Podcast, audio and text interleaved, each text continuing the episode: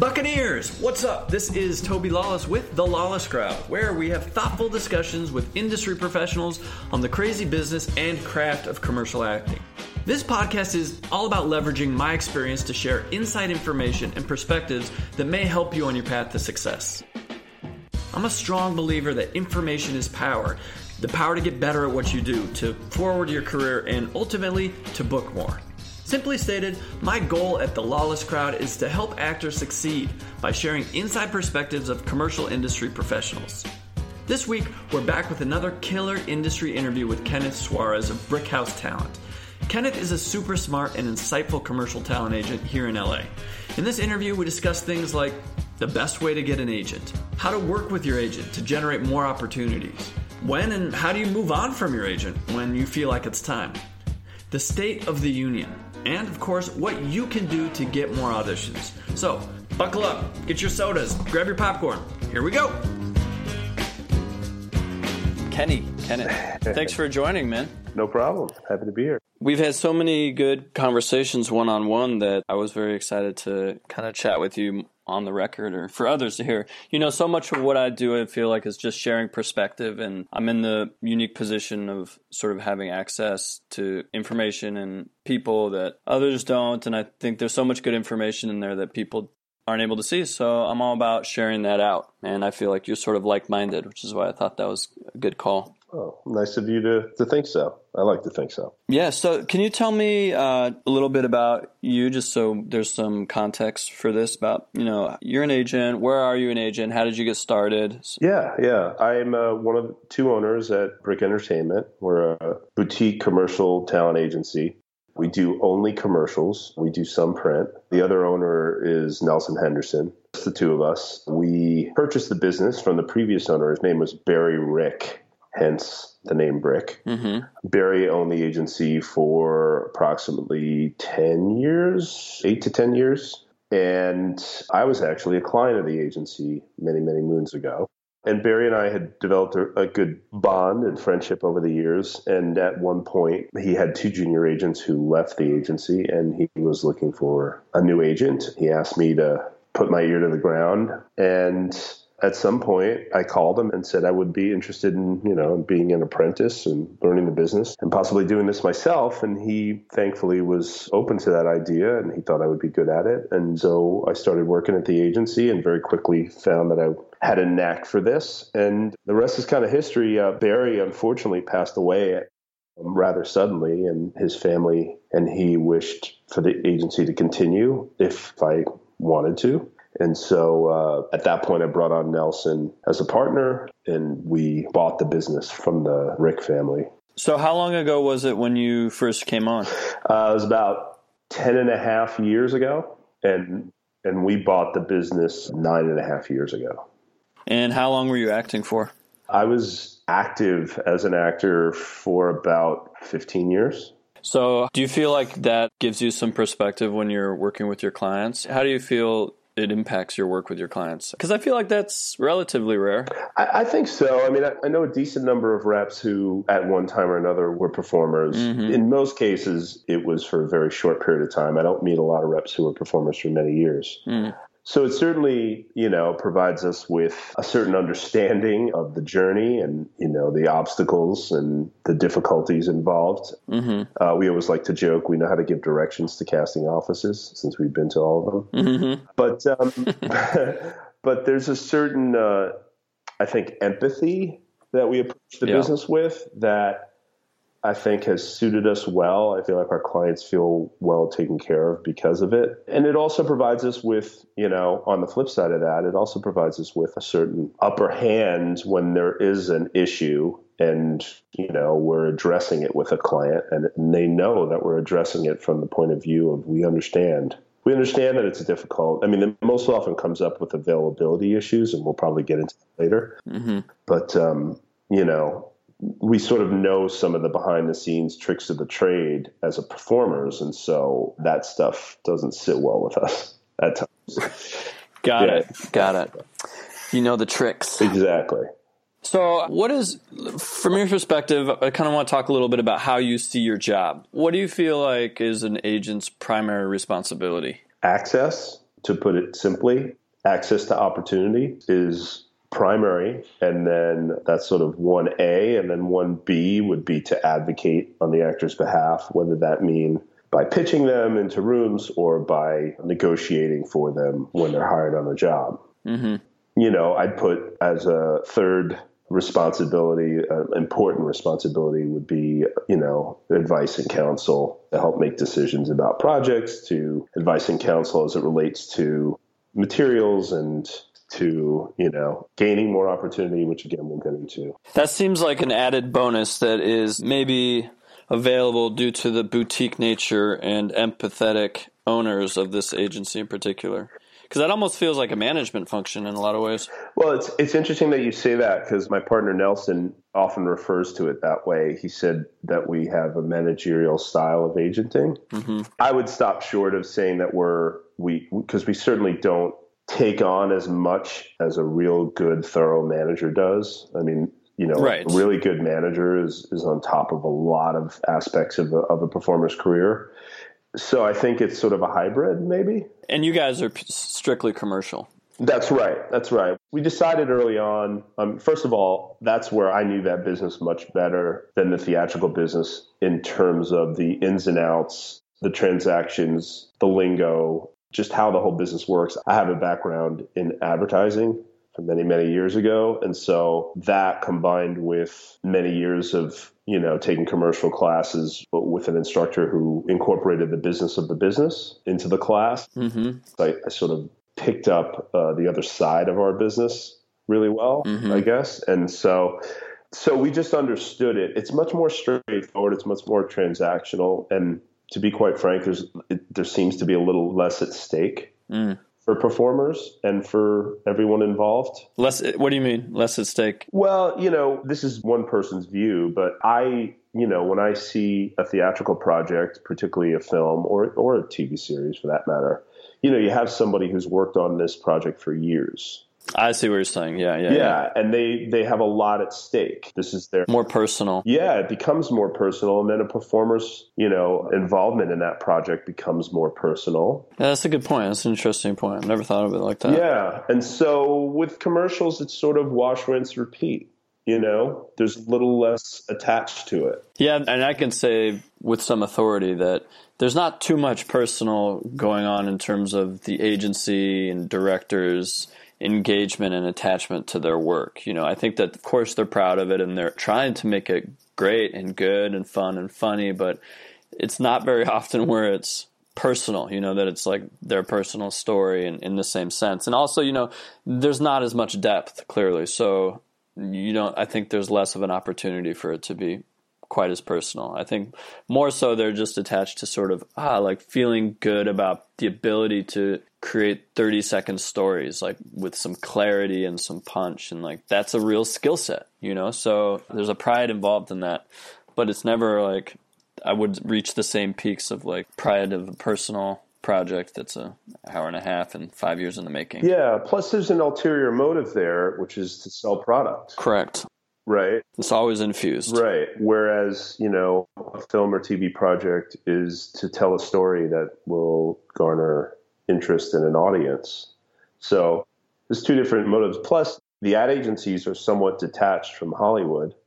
So it's a little less, excuse the word, incestuous, right? It's these people are typically outside of the sort of Hollywood machine. So that appealed to us and appealed to me in particular because you know, there was an opportunity to transact business and help our client move their career forward, but without the the emotional attachment per se. So that's one of the main reasons. The other reason is that, you know, theatrical the theatrical world is comprised of I don't know how many casting directors and showrunners and executives and the list goes on and on and on. And to tackle that giant mountain you know, as a small operation, it's not enough time in the day. So, yeah, um, you know, you know this commercial casting. You know, there's about 40 casting directors in town that do most of the jobs, and then there's possibly another 20 that do, you know, a few jobs a year. Um, that's a manageable number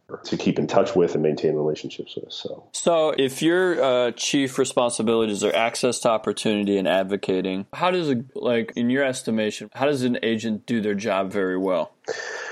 Well, you know, borrowing those two items you just mentioned, I mean, providing a channel to or access to auditions and getting in front of casting directors who are casting jobs is primary. If your actors aren't auditioning, they're not booking, right? So, and what does that look like? Is that what you're yeah, yeah, sort of like so. If that's the definition of the what, I guess the question is, what's the how for you guys? Because I, I think is really myself as an actor and even in casting because I, I really haven't had much behind the scenes experience with agents. I think it's good for actors to know like the work that their agents are doing and like how much work it is, how they do it, what they need to do their job well.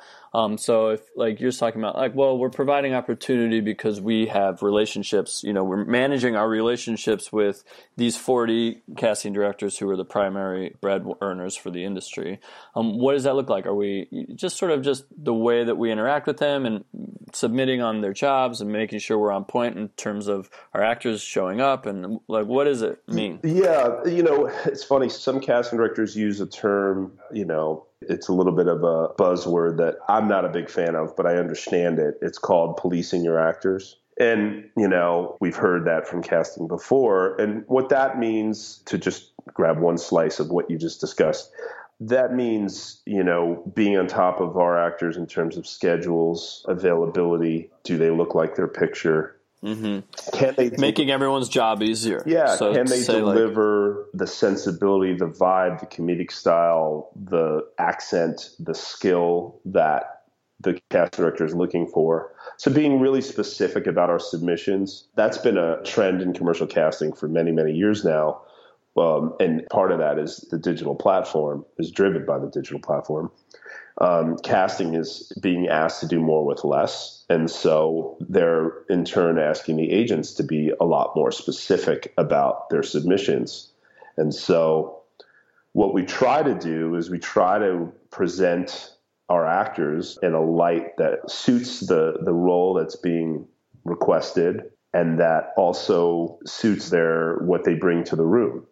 And so, you know, really trying to to draw clean lines between casting and our performers. That happens through profiles, it happens through pictures, it happens through notes that we write and submissions to help right. you know bolster the submission. Define. And then it you know it also happens when we pitch and we'll pitch every day. Every day. I was going to ask how often that is for you. How, how big of a part is that? It's a big part. It's an important part. You know it's only natural that sometimes out of sight, out of mind. An actor might, you know, be in front of a CD for a while and then, you know, not be in front of that CD for a little while. A lot of casting directors need to show their ad agency clients new talent over time. So, or they simply forget. Or they simply forget. I mean, we've had numerous examples of clients who maybe go on the road for some kind of tour or a job. You know, they take some time off or they'll do a, a, regional theater gig and come back and it's like starting the engine all over again. So that's where pitching can come in handy when you um, have new clients come on board who have been with different agencies before. It's helpful, especially if they have fans, to let the casting people, those fans, know where this person is now. So to be clear, we're talking about there. You see a breakdown. Maybe you've even submitted, likely, uh, your actors, and you're not getting any bites. Meaning the the casting director maybe is sort of left what you think is a good match for this project on the table. You'll call them, call them on, on the, the, phone, phone or email. or email them and say, hey what like what would an email look like? An email would look like a short introduction and you know, we're we wanted to highlight this submission for this spot and this role, so everything very specific so it's easy to track for casting. Uh, we'd include a picture or pictures of our client or clients. And then under each name, their name and a short description of what they're about and what their strengths are and how it suits the role. That's pretty thorough. Yeah, I mean, it, it helps it, again, everything, you know, because so much of it, and you've worked on the casting side, you know that so much of this is built on speed and accuracy. Mm-hmm. More and more. Yeah. So any way that we can make it seamless for casting to see that this is a good fit the better. So Yeah. yeah. And how I mean, I guess it depends on your relationship with the casting director, but do you feel like that makes a difference, those pitches? Because I know there's offices that don't pitch at all. It makes a difference to us. I mean, again, you know, every agency is different. Every agency has different relationships. Every agency has different modus operandi, if you will. Like everybody does things differently. So I can only speak on our behalf, but we have made that a part of our DNA from the beginning. And it's not something that we do to an individual cast director over and over and over again. We don't bombard them, but we are sending email or calling and pitching every day because you know especially especially when there's a really good match and this person is not on that casting director's radar it can be the difference between a booking not booking For sure. and and if it, it doesn't end up in a booking but that actor you know gets a call back impresses along the way now it's new a new chance for that actor Yeah. Exactly. So let me ask you this: If I'm an hypothetically here, I'm an actor that is repped by you. What's the best way that I can help you help me? Well, that's a real open ended question. I'll try to answer it best I can. First and foremost is to view our partnership as a business partnership. That's something that we talk to our performers about, and I talk to actors about in general. And many times I get a curious look because it's, you know, slightly different way of looking at it. A lot of times, you know, there are more actors than agents, so there's a certain supply and demand there.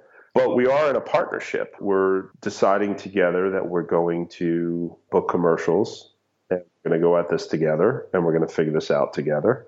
So there's responsibilities on both sides of the you know spectrum. So for a performer, there's a few primary things that we sort of expect on our end. You know, flexibility, availability, and I say availability with an asterisk. Obviously, if you're a busy actor, your availability is limited to when you can make auditions, but we'd all be so lucky. So availability and flexibility are really important because the commercials move so quickly. We see more and more same day auditions. If you can't make the audition, you can't book the job. We can't earn money. To, that's a necessary component. So that's first and foremost. We experience, you know, and I'm sure this my colleagues in the agent community would agree. You know, one of the more frustrating things for us is to have somebody really talented who just can't make it to enough auditions and then that performer gets frustrated that you know that their career isn't going in the direction that they want it to go. Those are two. Um, you know, the age old obvious one is you know, and take it with a grain of salt, but pictures.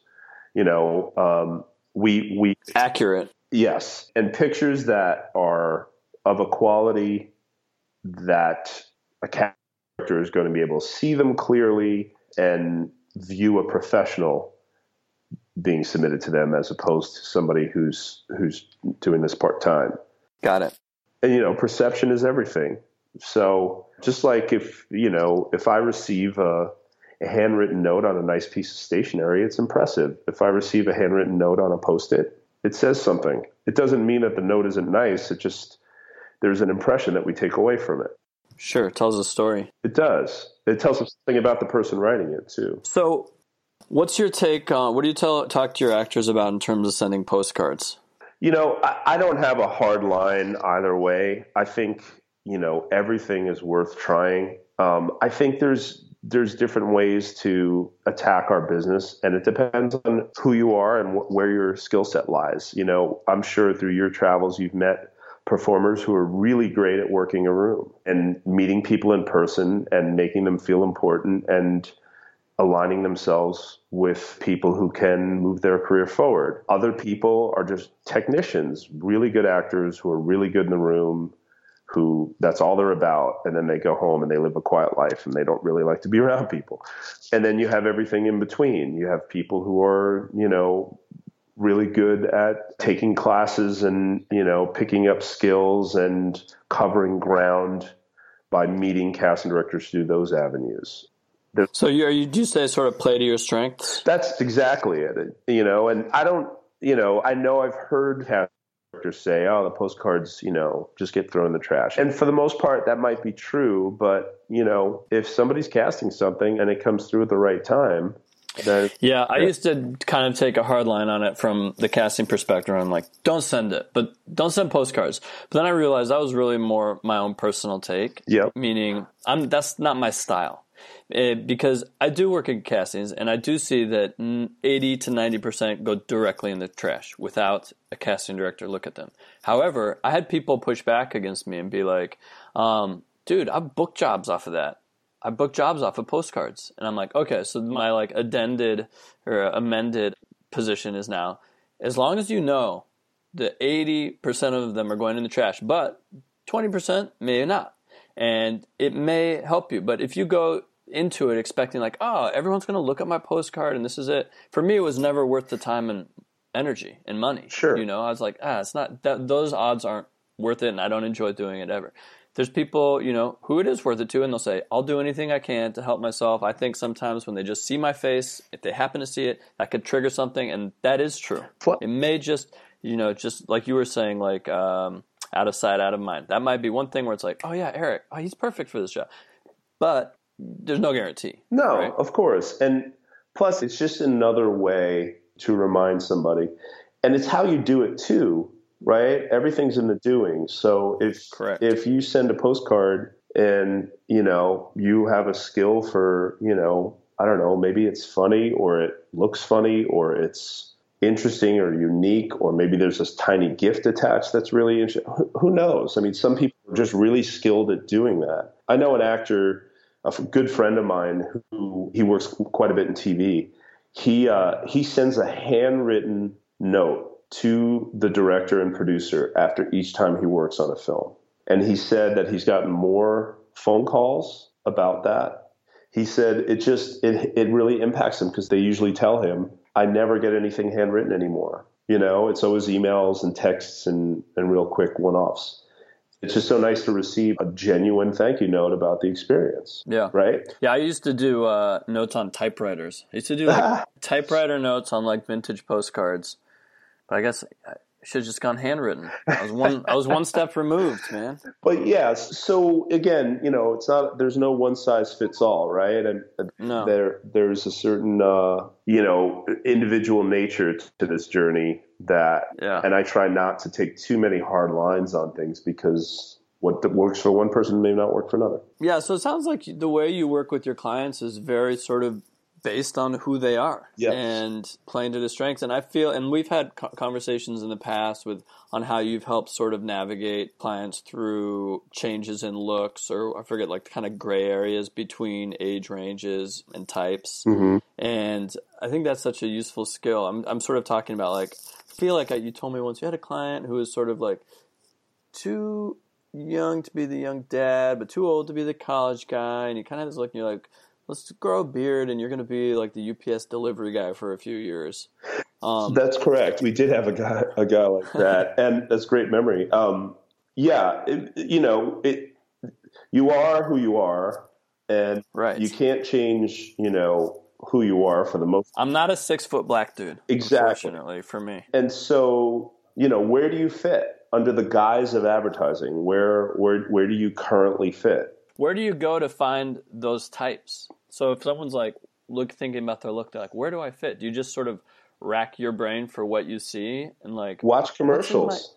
My... Yeah. I mean, really, a lot of what I draw is from commercials. I mean, if you watch enough commercials, you'll know, you'll see the consistent archetypes, and that's the word that I use a lot, um, that are used in commercials. You know, there, I stopped. Hit me with a few. Hit me with a few archetypes. Okay. So this particular guy uh, that we were just talking about, we at this period of his life where he was kind of in that tweener ground, you know, we put him more in the blue collar range. Um, he was a blue collar guy. He was proud of a hard day's work.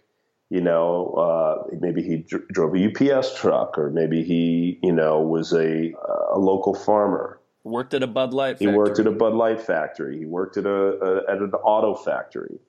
You know, something in that vein for a period of time. So uh, another one might be, you know, one that I like to use, especially for somebody that has like a unique style about them and maybe unique hair or unique look or, you know, something that screams artistic usually like to get a creative executive. Mm-hmm. So, so a creative employee rather than your typical corporate employee. I mean, if somebody Right. has Apple. jet black hair and you know bangs and tattoos, they're not Mhm. working at you know IBM. So we tend to steer towards something in the professional realm, but not corporate. Something that would be acceptable in a work environment in terms of dress, but it would fit more in a creative agency or an ad agency or a digital agency. Yeah, Yeah. that's so interesting. We talked about this a little earlier, but I kind of want to circle back to it, which Yeah. is you're talking about actors' availability, and I know eh, I kind of want to talk about a couple things. One is like, what's your, what do you feel like is the best way for you guys to communicate with your actors, and how do you navigate th- those availability issues where you know it's work and you know your hustle and your work and trying to make that all happen, and Yeah, well, I think, you know, um, our job is, as we've discussed already, is to identify opportunity and to get our clients auditions. And our client's job is to make them. So, you know, we understand that most people are here to be TV film actors, and we honor that and we respect that. But short of that, uh, or emergencies, of course, you know, we expect that our clients are going to make a lion's share, a, a, a very high percentage of the opportunities. That's their job. And so the hustle is an interesting point. I mean, coming from an empathetic point of view, I do understand how difficult it is to manage, especially when you're starting out or if you're not in a position where you're earning a, a decent living in commercials. You know, there's a sort of catch 22. You have to pay your rent, you have to, you know, pay for your car and gas and food yeah, but you also have to make time for to make auditions. You know, if it was easy, everyone would do it. right, So you know, so it, it really is a balance, and there are many, many, many people who make it work. I think the common thread, and this is just dipping into another area, but I think it's relevant, is our most successful actors, even from the time that they were n- not successful. The common thread is they have personalities where things roll off their back. hmm They're Mhm. we call them good time people. You know, they're just always and they're always available. It doesn't matter. We call, they're there. Great. Yeah, that was I was going to have that. I was going to ask you that question about what are some of the habits of your most successful slash booking actors. There's something about the person who can sit in two hours of traffic going to Santa Monica, show up, and be in a good mood. Oh my god! Not only that, show up, look for parking, find parking, get there. They're an hour and a half behind. They Yep. changed your role, and still walk in and kill the room. Yeah. And aside from killing the room, I would make the argument just being present and cool and easygoing about it all. Yes, and that is what I mean by Yeah, killing yeah, the room. It's right. like maintaining your presence, being relaxed and confident, and just like, hey, what's going on?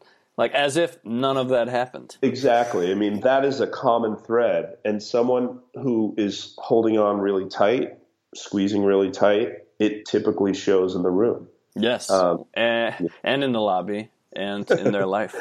right, right. So, you know, and that speaks to a whole other, you know, topic that we could talk about for hours, which is we find that another common thread is that actors who are really comfortable in their own skin, you know, who've done whatever work is necessary to to be really confident in social situations and in audition situations. You know, because our business is a little bit more of a social atmosphere than maybe TV and film. You know, you can kind of One hundred percent. wall yourself off. But if you're on set in a commercial and you're dealing with business people who don't really understand actors, you know, Or in the callback room, or in the Eight. callback room. eight people who are just sort of sitting back there in the darkness. So Yeah, that's that's, a interesting. that's a common thread. You know, nowadays, especially being uh, f- flexible in the room, with in terms of being able Last to minute changes. adapt to last minute changes. You know, be light on your feet. It doesn't necessarily mean funny.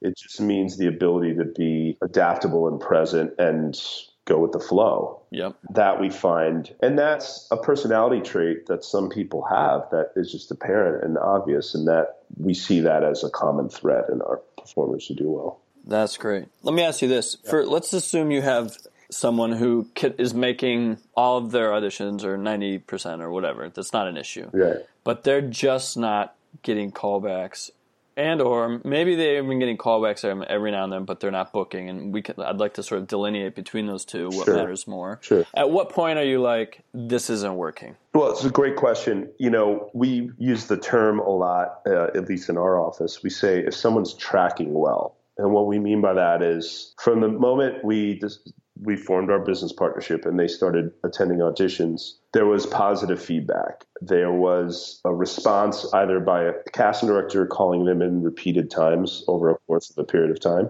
You know, that's always a good sign when an actor will go into a particular casting office and then that casting calls them in for their next five jobs. Mm. We know that they've found somebody that they really find interesting and viable in the room.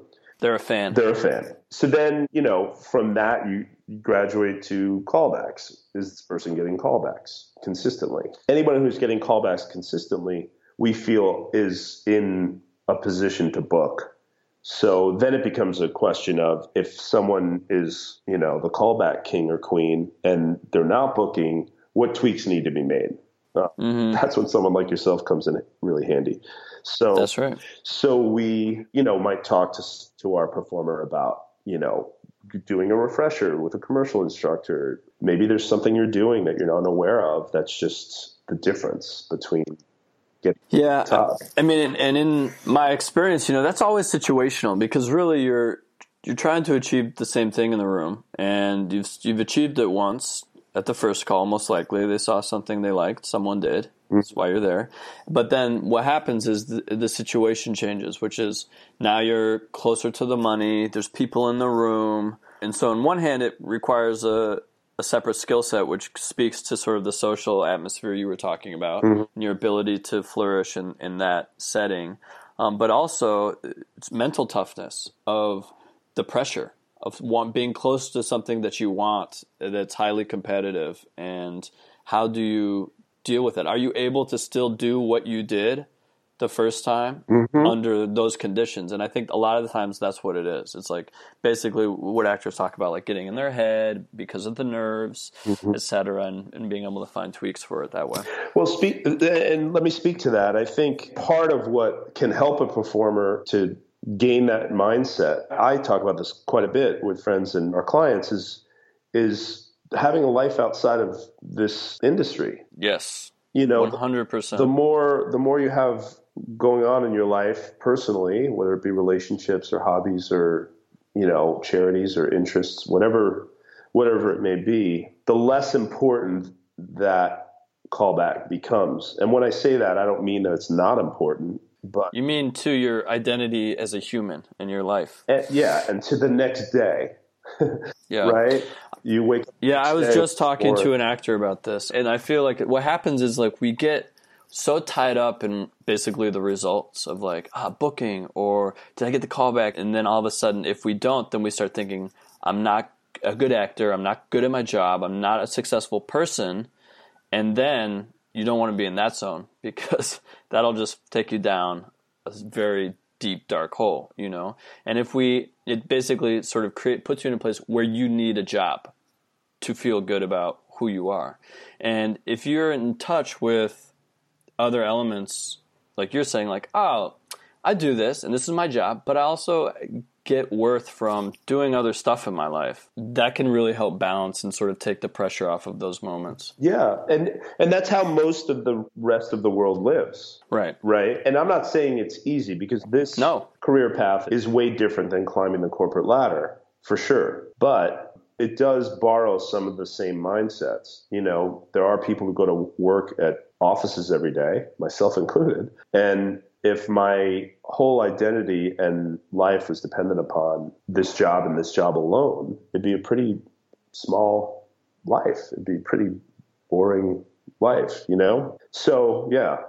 So, your advice to them is what? Sort of engage more with stuff that's outside of the industry? Yeah. And I think it doesn't, I mean, without being an acting instructor, you might speak to this more, but I would think that that would lead to a more well rounded performer as well um, yes, one hundred percent. But also, and also to your point, it like just makes you seem more like a person.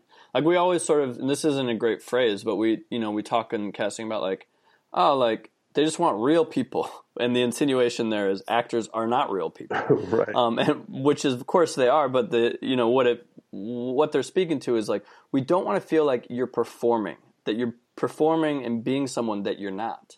And especially commercially, you know, so often we it's just like we're just trying to cast you, but the challenge is you need to look be totally comfortable being you under X, Y, and Z circumstances. Oh, you're you just bought a new car and it's raining or whatever, but you need to make that look normal and just and that's the challenge. Yes. you know, and that also you know brushes up against what we were talking about before when you had asked about uh, you know what clients what actors can do to do their part with their agents is an understanding of where they fit getting pictures that match the archetypes where they fit not spreading a net too wide you know and i say that with an asterisk because there are certain very fortunate people who can spread a wide net and all more power to them but you know particularly for someone you know, just starting out, it's helpful to stick close to the vest as to who you are and where you fit. You know, shades of you, shades of you that you can show up in the room and be that person pretty comfortably. And have it be authentic. Authenticity authentic. is such a sort of hot keyword in advertising and casting right now.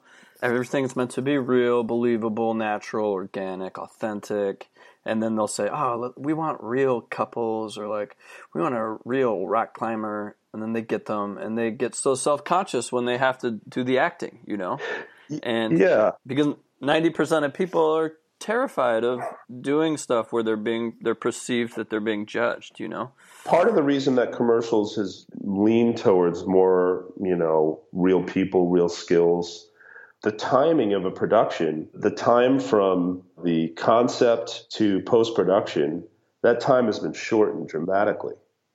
So you have a, a two day shoot and your concept involves an EMT pulling up a gurney and putting, you know, connecting somebody to an IV there's really not time or the wherewithal to teach somebody how to do that and have it look real and have it look real. So it's just easier to hire the real EMT who can show up on set and knows exactly how everything works. Yeah, it's sort of like the skill set needed there outweighs maybe the emotional performance. You know, like it's more important that they can do X, Y, and Z, connect them to an IV, than it is that they whatever we're requiring of them emotionally. Likelihood, we're not really requiring them anything that's outside of what they would do on their job. Exactly. And then if you're a good actor, cream on top, right? So, and this differs to some degree from TV and film, where I have a friend who was hired one time on a TV show and he had a recurring role and it, he was going to be a guy who hunts a lot and it's taking place in rural Georgia. And, you know, he fits the role, he suits the role, it's the type of role he'll play. But he didn't know the first thing about how to handle a gun. And so they flew him out two weeks early and they trained him. And they just don't have that kind of time. Exactly. And I mean, that's what I'm telling people is like, look, we're, there's still an arc here, but for the sake of clarity, we don't have the time of an hour and a half of an arc to sort of get feel for your character. And so to that same point, like with a film, there's a lot required in terms of probably most likely emotional depth for that role, for your friend's role, because he's got different scenes and he's got to be able to play them. And then there's also this hunting element where they're like, well, it's more important that we get someone who can do the acting mm-hmm. and then train them to hunt than it is like, let's get a hunter and train them to act. That's going to be much harder. Right. You know? I, I mean, in that scenario, you need someone who can carry a eight or nine episode arc. Right right? So who's exactly. who tells the story the best, and then we'll we'll figure out the particulars. There's a an inverse relationship in commercials to some degree. Yes, and, and that's not to diminish that the best case scenario is that somebody knows how to do that, and they're a good actor, and they understand, and they have emotional depth. Like you know, that's that's best case scenario. Yeah. Uh, Let me. Uh, uh, you've been very generous with your time, and I just want to hit a couple other things no before because I don't want to keep you too long. But let's sort of take that and move into where the industry is at now. Do you feel like there are big jobs out there still? Are they more rare? I mean, you started ten years ago, and I. That's basically when I started. And I know that there's been a massive change since then, and you were in the industry prior to that as well. Mm-hmm. And from your side, like we see our office's jobs coming in and as a session director i bounce between offices so i see that but i feel like you guys also kind of have more of a pulse on because you're going to see all the breakdowns that are coming out. And I talk to actors, I've talked to agents who are like, yes, I have actors who are making 200 plus K a year. Not, it's not normal, but like our big actors are making that. There are still $40,000 jobs out there. It's not just crumbs. There's a lot more smaller jobs. There's probably a lot less bigger jobs than that. I just sort of want to get your take on that. That's how I would characterize it. I mean, or, or describe it. I, it there's still big jobs out there. There's still advertisers that need to advertise on national network and cable. There are less of those jobs. There's certainly not the volume that we saw dating back five years. It's certainly 10 years. So, yeah, they're farther and a few between. And there is, you know, our top people still make a very good living. But I think that there is, you know, to possibly mirror society, there's less of a middle class in commercials than there used to be. Do you see that as an ongoing trend, or what's your from your perch over there? Yeah. What's your perspective in terms of where this is all headed? Yeah, I do see it as an ongoing trend. You know, you're seeing more celebrities in commercials. There's a reason for that. Which is what? Well, you know, advertisers are doing the calculus. If you're going to do a large campaign that you plan on running that has a large media buy, a large run, if you hire seven actors who you know are below the line, nobody knows who they are, and you pay them each forty, fifty thousand dollars over the course of a year to run that commercial, you're talking about, let's say in my example, that's three hundred fifty thousand dollars. Yeah. Well, you're starting to get into the range where if you just spend a little bit more, you can get one person who everybody knows to do it. And on the flip side of that, you know, films aren't paying what they used to. Mm. So many film actors are more open to doing commercials because the, the paychecks that used to be there aren't there. Also, it's a sweet gig. It's a really sweet gig. They're like, I don't want to leave LA. I got to work two days, and I get to make all these demands. That's right. Done. That's right. So, so we're we're seeing that, right? So, yeah. you know, so advertisers are trying to be more efficient with their dollars. We're if we're going to spend this much money, where do we want to spend it? And advertising agencies are looking, and advertisers themselves are looking at ROI, which is return on investment. We're putting this commercial out there, and, and how much are our sales increasing? What kind of engagement are we getting with the consumer? They're running data on that end and seeing diminishing return, particularly in national network and cable, particularly in national network. Let's just isolate that national network is not garnering the eyeballs that it used to. It used to have three networks, and then there was four, and now there's five. But and we used to be forced to watch those commercials, whereas now it's too easy to sort of pay on a paywall, and you know, even really started with TiVo, just being able to skip them. That's correct, and and live television is you know diminishing. Other than sports, that's why sports are some of the more heavily advertised events throughout the year because they're live and most people watch them live.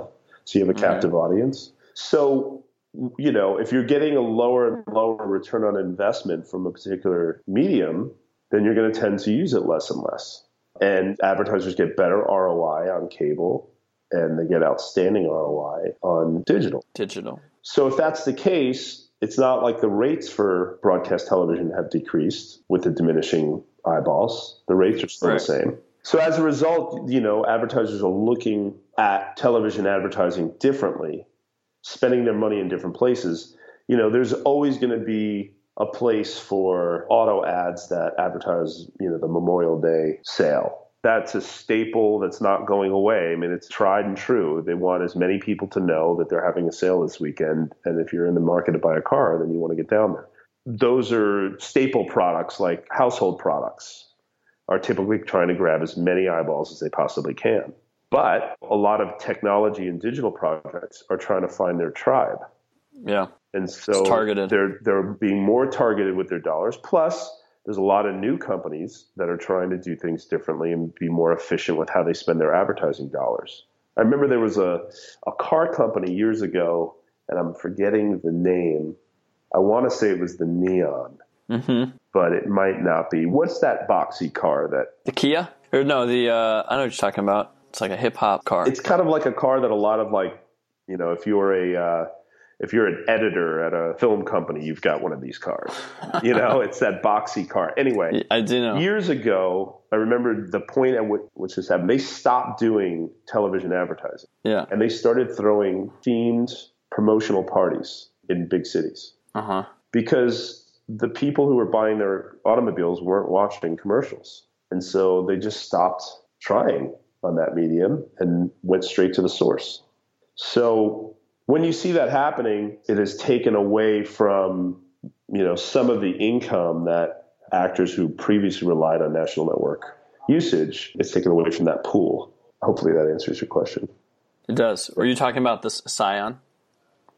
Oh yeah, the Scion. That's it. That's it. Thank you. Um, so I mean, you know, the conversation that's always happening in casting lobbies is about like uh, the amount of non-union work, and it's all going non-union, and people are always asking me like, "Oh, it's just more and more non-union," and I've sort of told them, "Well, I feel like it's kind of plateaued." You know, I mean, it's still, in my experience, is I'd say it's sitting around maybe 65 35 you know with fluctuations. I feel like it's like for us in terms of what i noticed like the biggest peak was a few years ago then it sort of plateaued and of course there's still non-union jobs but the industry is shifting so drastically you know piggyback on what we're just talking about in terms of how people are consuming media you know? Like when i think about how i see commercials i see them on my phone when i'm scrolling through like sports apps you know, I I'm like plugged into all these streaming services where there are no commercials. This is maybe bad because I'm in the industry, but it's like you know, you work at a pizza shop. You don't want to be eating pizza all day, so I'm happy to not be seeing commercials.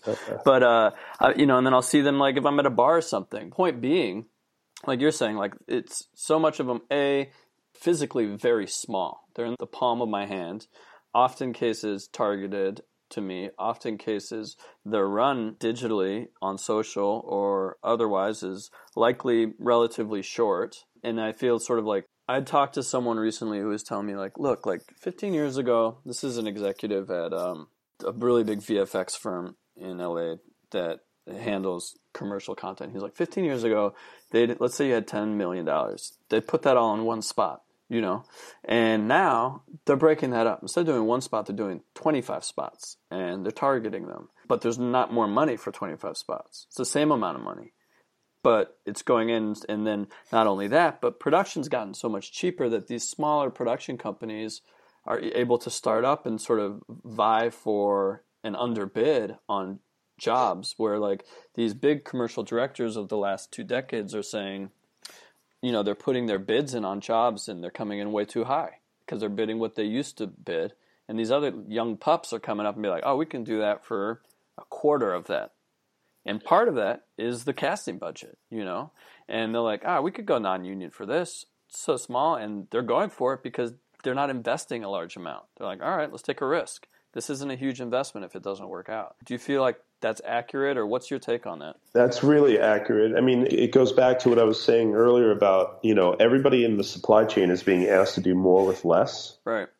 So advertisers are asking ad agencies to do more with less. Ad agencies are asking production to do more with less. Yes. Production's asking casting to do more with less. Right. Yes. Yes. Um, you know what you previously might have spent.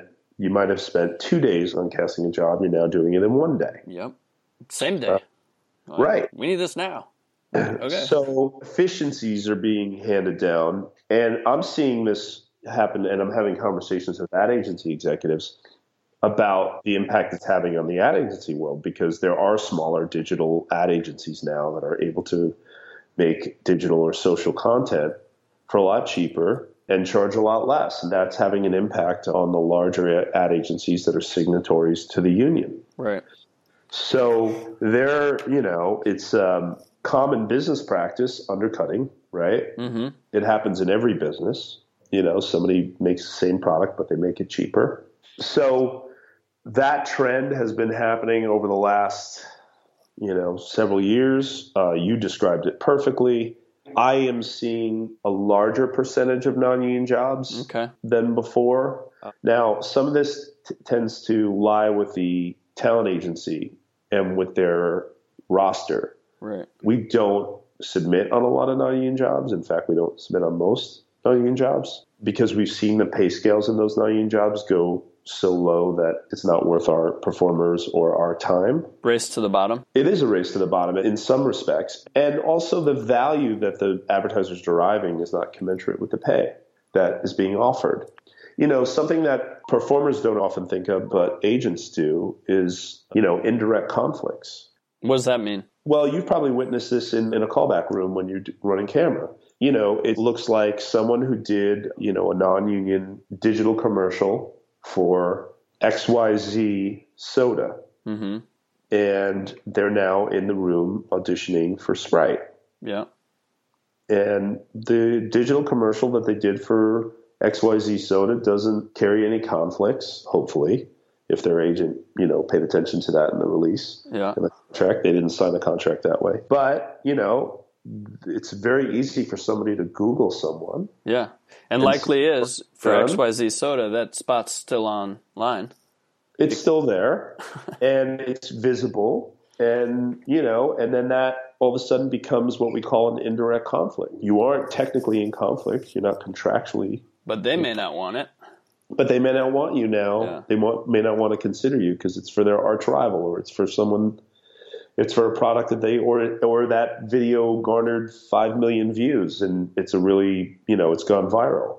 So the possibility of indirect conflict, and that's something performers don't often think about. And mm. so when we talk to performers about that, we talk to them about it in the context of a career. Are you building a career mm. or are you just trying to get a job? Yeah, I really think that is the crux. I was literally just talking to a good buddy of mine who's very involved in all the SAG stuff and talking about yeah. the Fi-Core situation. He's and that really is what it comes down to because I think a lot of actors who are Fi-Core are frustrated because they're not working and they just want to work. And a lot of actors who are, you know, sort of hardcore SAG are really focused on the career, pension and health, like you're building for something much bigger um, than just the job that's right in front of you.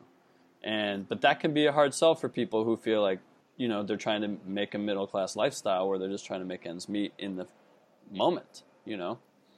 Right. It really is the you know the sixty-four thousand dollar question to be answered. To date myself a bit, so mm-hmm. I don't have the answers. I do know what I see, I do know that actors' performance has been significantly devalued over the last 10 years and probably on a larger scale over the last 20 years.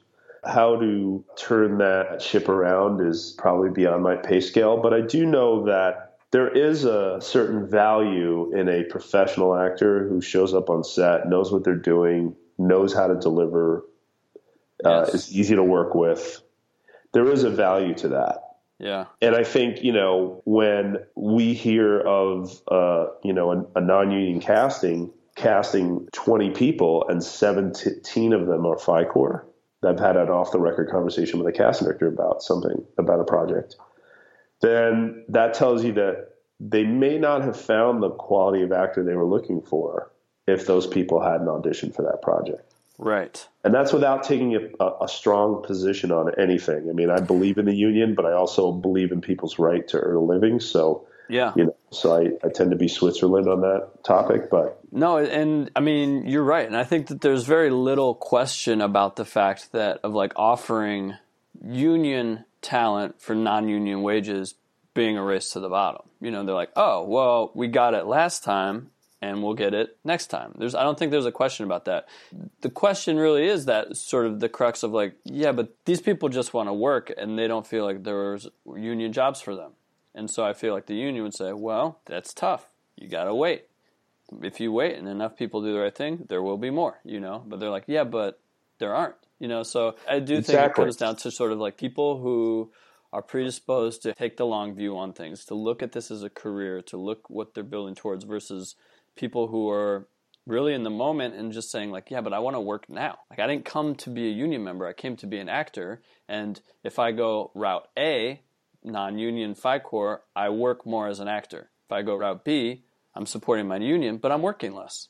And that's a totally valid argument in a lot of ways but it is destructive to the union itself. Yeah, and I think it's very destructive to the union. And I think, you know, it depends on who you're talking about too. You know, if somebody has a part time career as an actor over a 20 year period, And that part time career is largely fueled by non union work. And that person is a union actor who occasionally books a union job. It's a, an ethical question of sorts, it's a, a societal question as to whether that person, by doing that, is doing more damage to you know their fellow community and, and, their own career. and their own career and is it worth it? Is it providing enough benefit to do a few jobs a year and to maintain your status as an actor? Or are you really living and doing a job that's paying your rent and this is sort of this becomes a hobby? Right. Yeah and i don't know how you know if somebody does that for a short period of time usually when you know, where we see it the most is new actors who will work, you know, non-union to get experience and will make mistakes and stub their toes and sign contracts they shouldn't and, you know, be involved in productions they shouldn't and then eventually move on. But yeah. what we're seeing for a variety of reasons, like we discussed, is when we're seeing that now impact people who are 10, 15, 20 years into the business. Yes. Which we didn't see as much before. So yeah. I've always sort of thought of it as like one way an analogy is um, it's like the minors and the majors, right? And sort of what you just just described is like, oh, the actor comes in, they're in the minor leagues, they kind of get their chops, they get their feet under them, and they move up to the majors. And then, but I think the flip side of that analogy is like, okay, well, I'm in the majors, but I'm sitting on the fucking bench. Yeah. I came to play. They're like, okay, go down.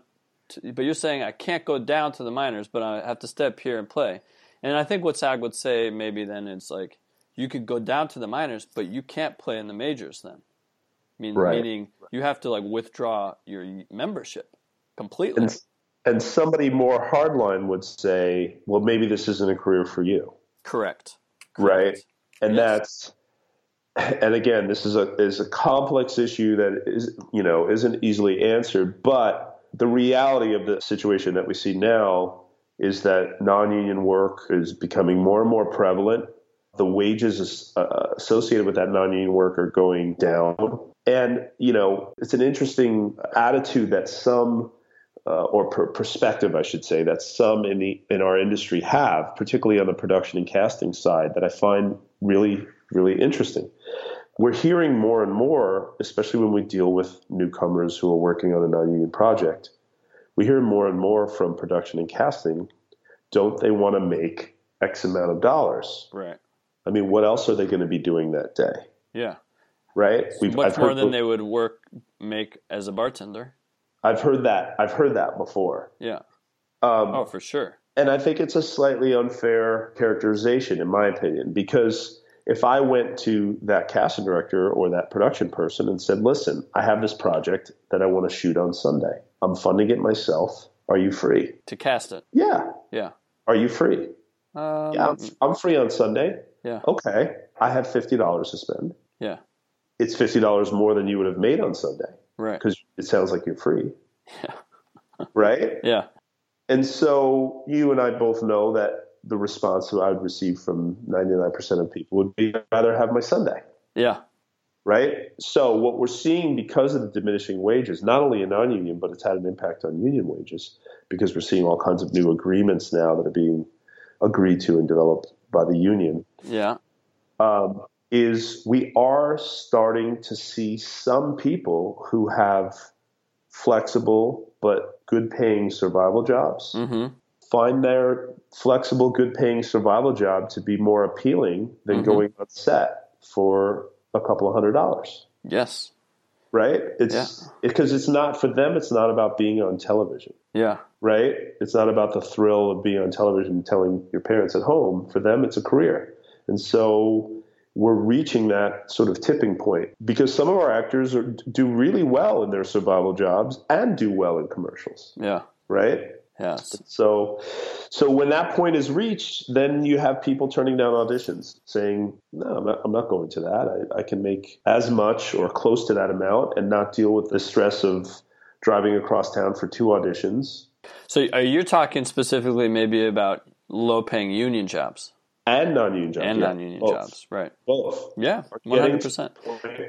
We, we have actors, particularly you know seasoned actors, and all agents have clients like this. I would assume mm-hmm. that that won't go to certain jobs. Yes, one hundred percent. It's got to be a, a, you know a national network commercial. It's not worth it. It's not worth driving across town for two auditions and missing out on a day, shooting on a day where, you know, I could potentially be auditioning for something else that would make me a lot more money. Yeah. I mean, and like I do think it comes down to sort of just like a free market economy question, which is like, will the market bear it? Can, with these low paying jobs, can they get what they're looking for? And it seems like the answer is yes. And whether or not it's because does Fi-Core, um, like people who are crossing the union line help? Absolutely not.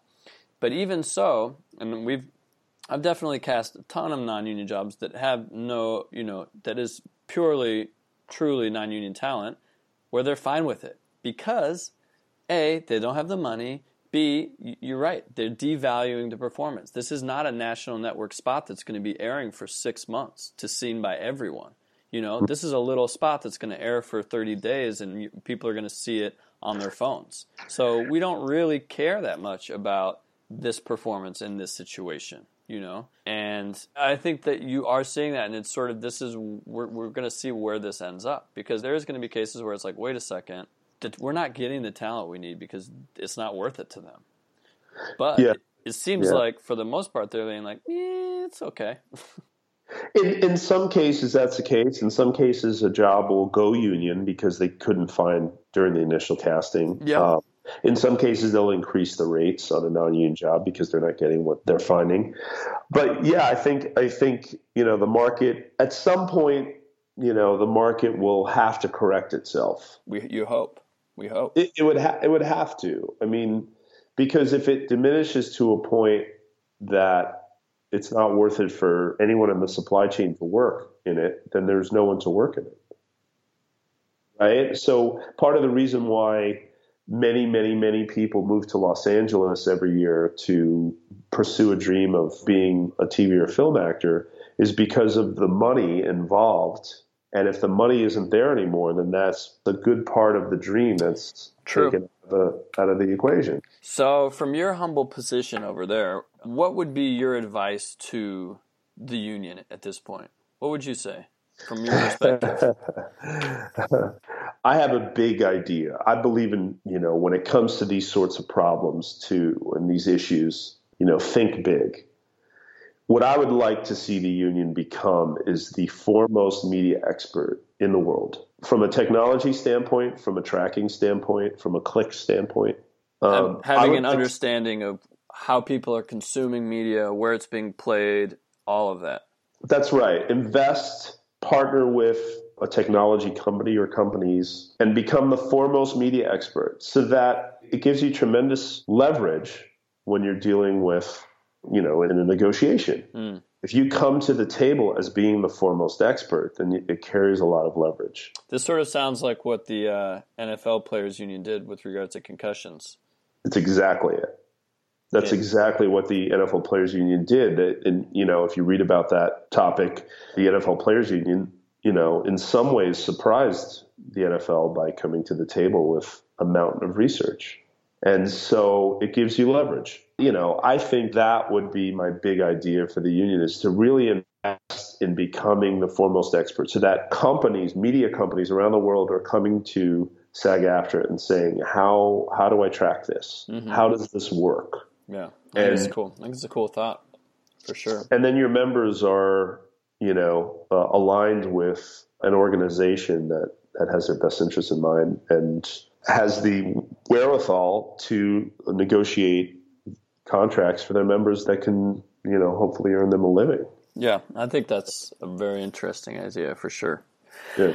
Um, listen, we've gone so much longer than I told you we'd go, so no I, I, appreciate it. But I want to get just a couple of quick hits um, no I, I, had some questions that I had actors post on my Facebook, just if knowing I was going to talk with you that they wanted. So we can make. Yep. I won't ask like these belabored long follow up questions to these. So it, this is for a child actor. His agent is getting him above average auditions. When mm. is there is there a time, and if so, when is that time to switch agents to go to the next level? Well, my first question would be: Is that actor booking? Yes. Okay. And then my follow up question would be what is the next level? I mean, are we talking about commercials? Let's say we are. Or no, let's, I guess not because what is the yeah. next level commercially? I don't know. Yeah, exactly. So if this is more of a TV film question, I don't necessarily have an answer for that because Right. I'm That's not your industry. right in that world. You know, in our commercial world, if it ain't broke, don't fix it. If you're getting out and you're booking jobs, most people are pretty comfortable with that scenario. The only time I've seen actors become uncomfortable with that scenario is where their agents might not be garnering, you know, or negotiating when, if and when they can, Got it. and garner better deals. So. That's great. Okay, so here's a question. When you see breakdowns, how do you decide which actor from your roster to submit, assuming you have a choice of actors that are a good fit? Do you submit all of them, or do you only submit the one you think is the best match? Well, this is specific to our agency because we only have a small number of clients at this point, about 130, 125 clients, I think is the number. So, um, so the number is going to be a lot smaller than another agency. We don't stack the, our roster with a lot of the same types of people. Mm-hmm. So we're going to submit whoever fits the, you know, specifically fits that breakdown. You know, it depends on the breakdown too. Some breakdowns are a little more wide ranging. Some are very, very, very specific. Some will even, you know, reference known actors or will include picture references. Yeah. So, to the best of our ability, we'll match our client's personality, look, vibe with what the casting director is asking for. And if we're unsure, we'll ask the casting director. Yeah, do you think this person's a good match? And for the record, I think you said like 150, 160, is that right? We're actually about 125 now. 25. So that'd Yeah. be boutique. I think like the bigger agencies, and you may know more than me, are like four, five, six hundred. I think most agencies in town are between four and 700. Okay, cool. And then there are some that have more, but Yeah. um, And I can Yeah. I can speak to that question a little in saying that some agencies just submit everybody.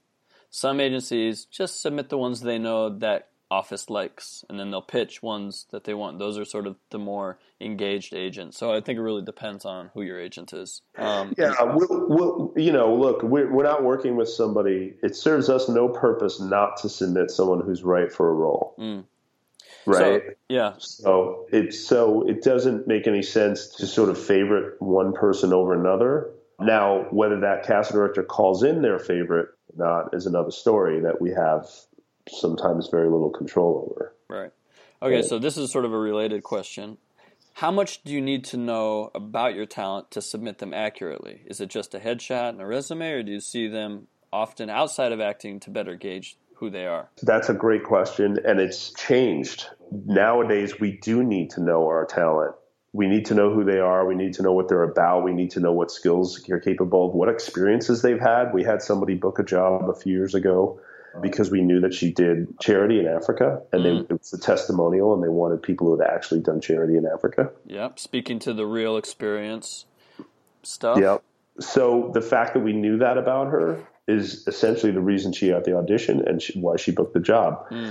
So How did you do know that? Do you hang out with her, or is she just that's just from your conversations? it's a client that we have developed a relationship with and that we would go to dinner with occasionally and that we would have a phone conversation with over and above just you know confirming an audition Got it. in that case but now there's ways for actors or performers to communicate their additional skills to us in their electronic profiles Okay. so that we have access to that information You're talking about uh, posting videos and photos, or Videos, we specifically use an area called Other Experience, which is the LA Casting, which has is a freeform writing area, which we have people put bullet points of different skills and experiences that they have that are outside of the realm of acting, or maybe within the realm of acting. If somebody's really great with accents, you know, they may have checked off the boxes in their LA Casting profile, but what does that mean? yeah, you know so we want some more context if you say you're you know a moderate swimmer what does that mean does it do you go two times a week and swim regularly or do you go in the ocean do you or does that just mean that you used to swim a lot and now you know you could get back in the pool and be really good right, right. All so right. there's so those sorts of things and we kind of you know we it isn't out of the question we've had this happen that cast directors will call and say hey you submitted this person what's their deal what why why did you submit them what is, what is that about and then How good are they? Are they really a? Can they really ride a horse, or do they They just have seen a horse. That's right. Or, you know, if it's a particular regional accent.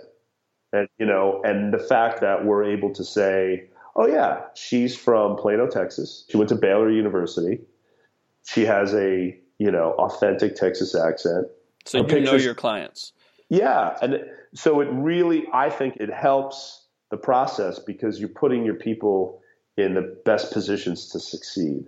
Yeah, um, and you and, sort of have some of that bandwidth. has to do with look too. By yeah. the way, I think that's important too. So if somebody has aged mm. and you haven't seen them for a while, mm. they've changed their hair, and you don't know that, then you're sending them into rooms that they may not be right for. Because sometimes casting's making decisions based on a picture that they're looking at, and the person who shows up in the room is inaccurate. So, are you good with actors just popping by your office, or what? How would that work? They just call well, you and say, "I got my good, haircut." We so, so we decided a long time ago because it's just the two of us and because of the way we operate, we don't have an open door policy, which I know is not you know popular with some of our performers, but we decided a long time ago that we would anytime any client wanted to meet, we would make an appointment and meet with them, mm-hmm. and we would give them our undivided attention as opposed to somebody w- walking in unexpected and who knows, I might have just had I might be on the phone, you know, with a production company sorting out an issue on set and I'm unable to really right, talk right. or be present.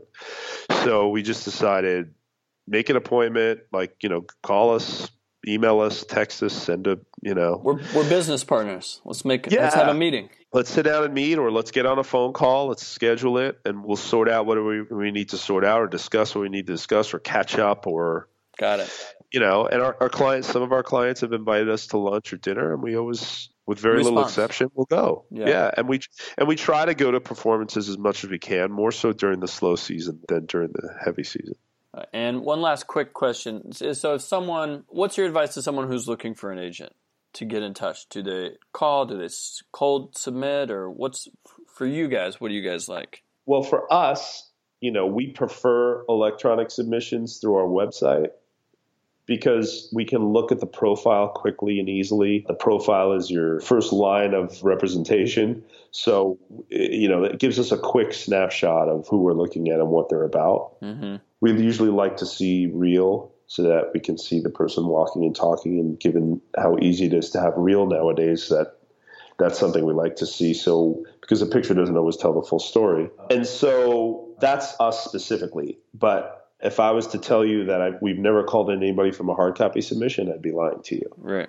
Right. So, you know, you do what you got to do. But that's our preference. And then what are we looking for in a submission? You know, first and foremost, we're looking to fill a spot on our roster that we don't have. Mm-hmm.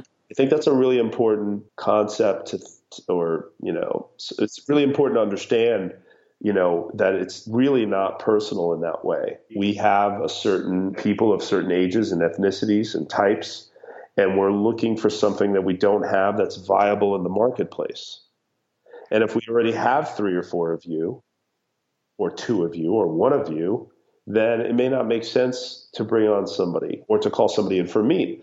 So that's not a personal thing. That's just a business thing. And quite frankly, if you were an actor submitting to an agency and they had a you know a number of people like you, you may not want to be there because you may not you know you may be the odd person out when casting asks for their favorite five.